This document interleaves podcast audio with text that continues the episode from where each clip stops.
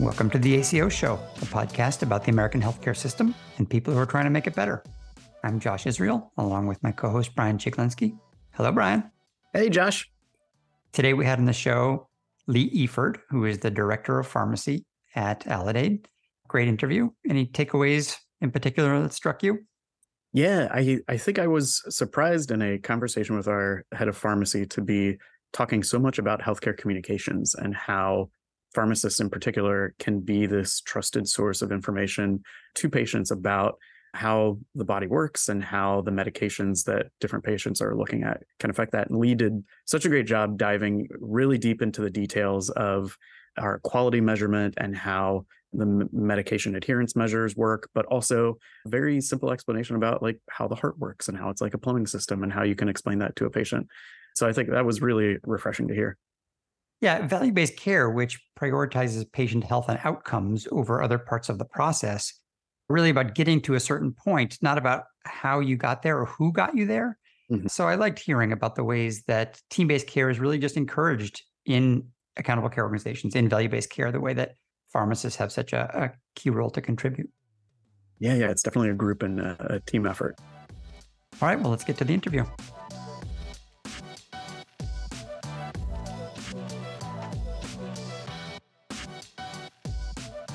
We now welcome Leigh Efird, Aledade's Director of Pharmacy. Welcome to the ACO show, Leigh. Thank you. Happy to be here, Josh. Why don't we just start with what is a pharmacist doing at a, an accountable care company? Sure. Pharmacists can play a lot of roles within value based care. Much of that and what we do here at Aledade is really focused around med adherence and, and our statin measures because those do include drug therapy, but really breaking down barriers that patients have to many assets of of drug therapy and being able to get drug therapy. So we can play roles in cost of care related to those meds, helping providers choose different medications that may be more affordable for the patient. We work with health plans to help patients as well get get lower cost meds and pharmacies within our our network to be in preferred status so patients have lower copays. There's lots of quality measures that pharmacists can work around outside of med adherence that that we're looking at exploring, but really around transitions of care, chronic care management, and even controlling chronic disease states such as diabetes and hypertension. Yeah, you touched on one of the topics that I think we want to dive in a little bit on, which was uh, medication adherence measures, and specifically that's a very clear process measure. And I think here at Aledade and our general philosophy is like, let's go for outcome measures as much as possible. Um, and we can measure outcomes. We know this with blood pressure control and A1C management. Can you talk about that a little bit and how we are trying to help move towards more of these outcome measures and, and how, how your role and, and pharmacists in general can help value-based care move more towards outcomes rather than process? So, for outcome measures like controlling hypertension, diabetes, many pharmacists in the ambulatory care setting have collaborative practice agreements, and state laws allow those different levels of what pharmacists can do when they're in a written relationship with a provider or group of providers. Much of that is around managing medications. So, pharmacists almost serve as extenders to providers in having those patients referred to them if they do have uncontrolled disease states and then they can adjust medications they can real, refill medications they can ensure patients with diabetes are on their statins as well as other diabetes medications to be able to see them a lot of times more frequently than providers can and be able to get them to control faster sometimes yeah, as Brian alluded to, we have had some frustrations at Aledade where we really just want to be measured on how patients do. We want to be measured on is their blood pressure lower, not did they fill a medication to address their blood pressure, right? People can uh, get their blood pressure better by eating better, by exercising more, but the measure is did they did they fill the medications? But that that is what we're working with, and and we do know it's that for many patients, medication adherence is is very important, right? There are correlations between getting your medications filled and whether or not you're going to be healthier. So, what, what are some of the ways Aledade has been trying to address making sure people do get their medications filled? So, we have an entire outreach program that includes pharmacy technicians. Right now, we have just hired our first pharmacist. And those pharmacy technicians work off of our logic related to patients who are late to fill their medications. And they reach out to those patients via phone call and ask them about if they are having challenges with getting their medications refilled since they are all late to fill. And then they try to address any barriers that they can based on what the, the patient says to them. And if they can address those barriers, they do document that information within our app. And then the practices can go in and see what the technician has uncovered in the conversation with the patient and then take the next steps if they need to to further address those barriers. Yeah, I'm curious what we have seen to be some of the most common barriers that uh, patients face in, in filling their medications and, and kind of some best practices and ways that we found to, to help those patients out.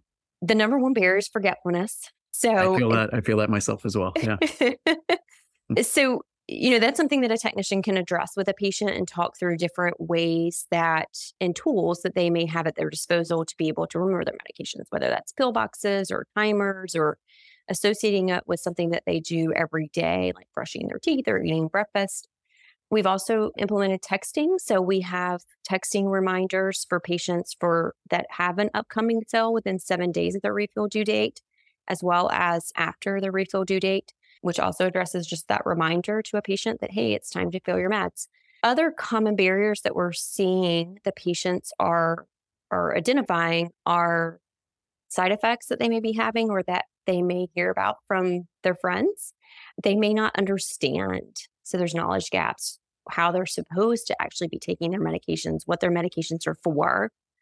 And then other pieces, maybe things like they're just having trouble getting in touch with their pharmacy, getting in touch with their practice, getting to the pharmacy to pick up their meds. And so those are all things that we have uncovered in discussions with these patients. Yeah, as you know, I'm, I'm a psychiatrist and I still find myself realizing that I haven't explained things well to patients where I will ask, you know, how's it going with your Prozac, which is, as you know, a medicine you have to take every day. Uh, and they will say, oh, well, it doesn't work that well. You know, I take it when I'm feeling blue you know, once or twice a week. Uh, and I f- realize I will have forgotten to tell them that this isn't the medicine you take when you're feeling bad at the time. And so, how often do you find that patients just haven't had it explained to them properly?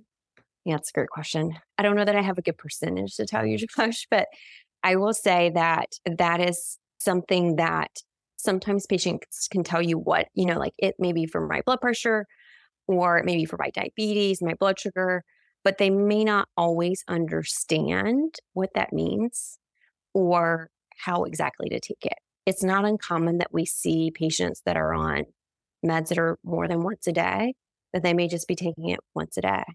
And that could be for multiple reasons, either just not understanding they need to take it multiple times a day or or they just forget, right? to take it uh, throughout the day. So I think there's always opportunities, I think, for additional education around both the medications and the disease states and how the two work together, especially with these chronic disease states that a lot of times patients can't even feel the effects, you know, of their blood pressure being high and in that being a reminder to them to, to actually take their meds. So, Leigh, some of our work in diabetes, including medication adherence, is targeted towards bringing people's blood sugar down. But what about the effects on cardiovascular health, which is, as we know, one of the sort of primary ways that people get sick in this country? People with diabetes actually have the same risk of, of a heart attack as people that have known cardiovascular disease, which I think is sometimes not always well known in the in the patient population world, right? And so understanding the value of statins in people with diabetes is is really important and becomes a, a big part of their management just not you know obviously controlling their their blood sugars but also being able to control and and potentially prevent them from having a heart attack in the future and so statins become really important in that pa- patient population speaking of, of the the patients themselves. You shared actually a really powerful story about a patient that you know who could use some help navigating the very complex uh, information that they were getting from their healthcare provider. Did you want to share a little bit about that and kind of how that speaks to the role of folks like pharmacists who can help serve as that bridge between the healthcare system and individual patients? I recently had a family member who went in for a regular echo, which was paid for by their health plan, had no history of cardiovascular disease or diabetes, or and was relatively healthy. And on that echo, they found something and wanted to do further testing, which they did, which ended up leading to a heart catheterization. And this person reached out to me basically with the results of their heart cath and said, maybe you can help explain this. I don't understand it. And I get the results as a text message on my phone that are the pictures of a heart directly from the EHR and little percentages in the vessels. And I'm reading this and I'm like, oh my goodness, it's all in shorthand acronyms. You know, I have I have no doubt they couldn't understand this, um, but they're trying. They're trying to actually understand their health and and why they're on this whole new slew of medications. And so I actually ended up explaining this to a person that doesn't work in healthcare, very much like a plumber because they understand plumbing. And we think about the heart and the vessels.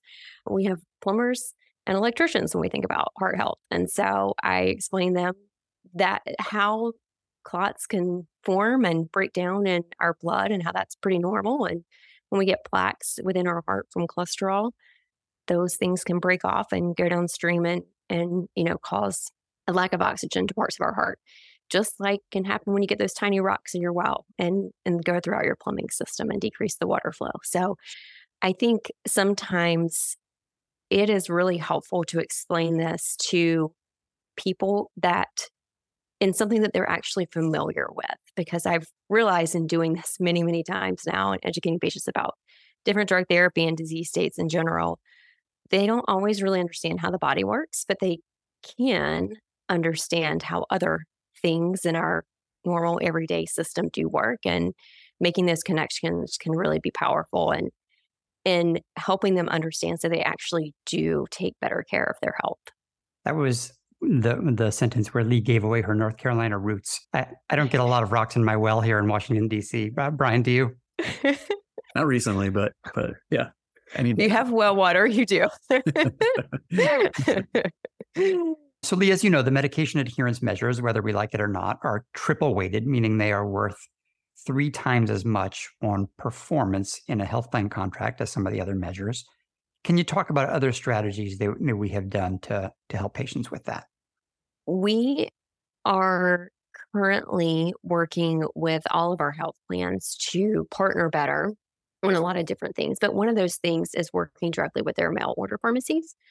We know last year we looked at our data at the end of the year by type of pharmacy where patients fill their medications mostly during the year and found that those that filled at mail order pharmacies were had higher adherence rates in that population versus those at the big chains like Walgreens, Walmart, CVS versus those at independent pharmacies. And there's probably many reasons for why that is.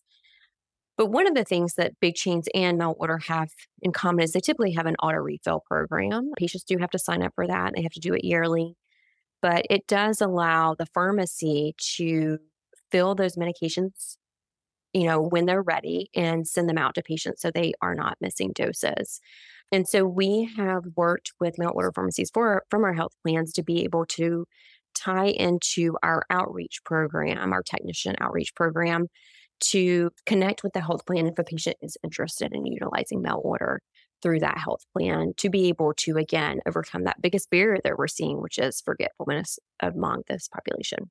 Yeah, looking ahead for the next year, just what, what do you see as the biggest priorities in terms of the progress of the team and improving value-based care through our, our pharmacy work? We've done a ton this year.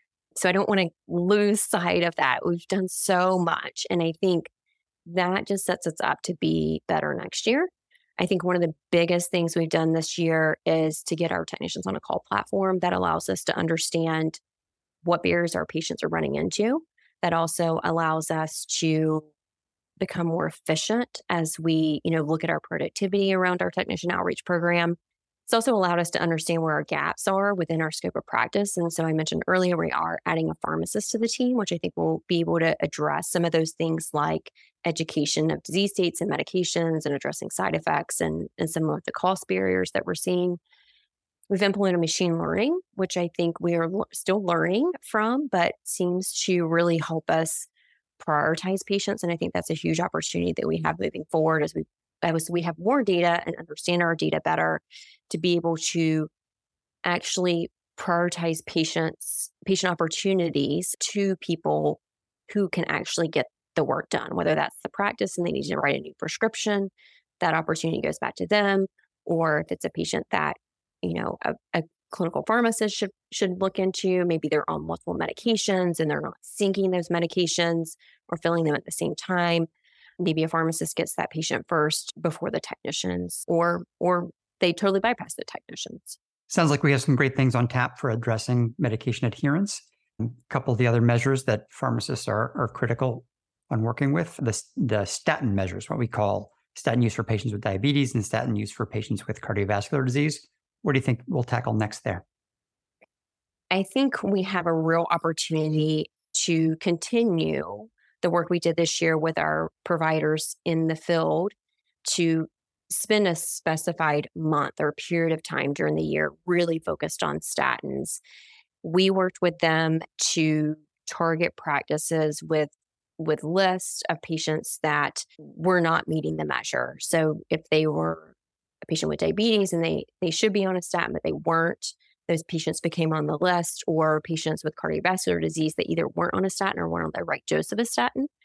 That was also highlighted for them so that they could write those prescriptions as they needed to, especially since that's something that a provider typically needs to do.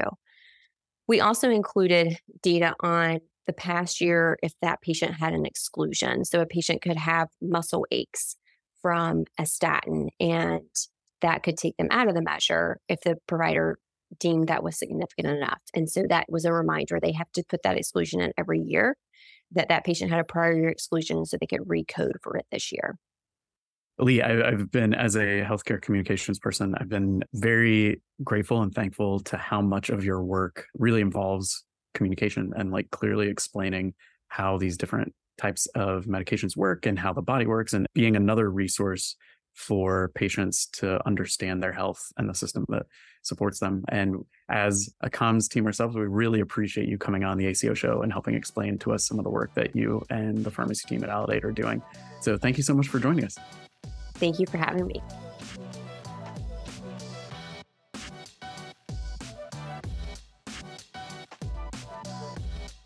The ACO show now has a mailbag. Submit your questions compliments, or episode ideas to acoshow at aledade.com. This show was produced by Leanne Horst, Alana Coogan, Rebecca Raymond, Stuart Taylor, and of course our wonderful hosts. Check out more of our show wherever you get your podcast. Thanks for listening.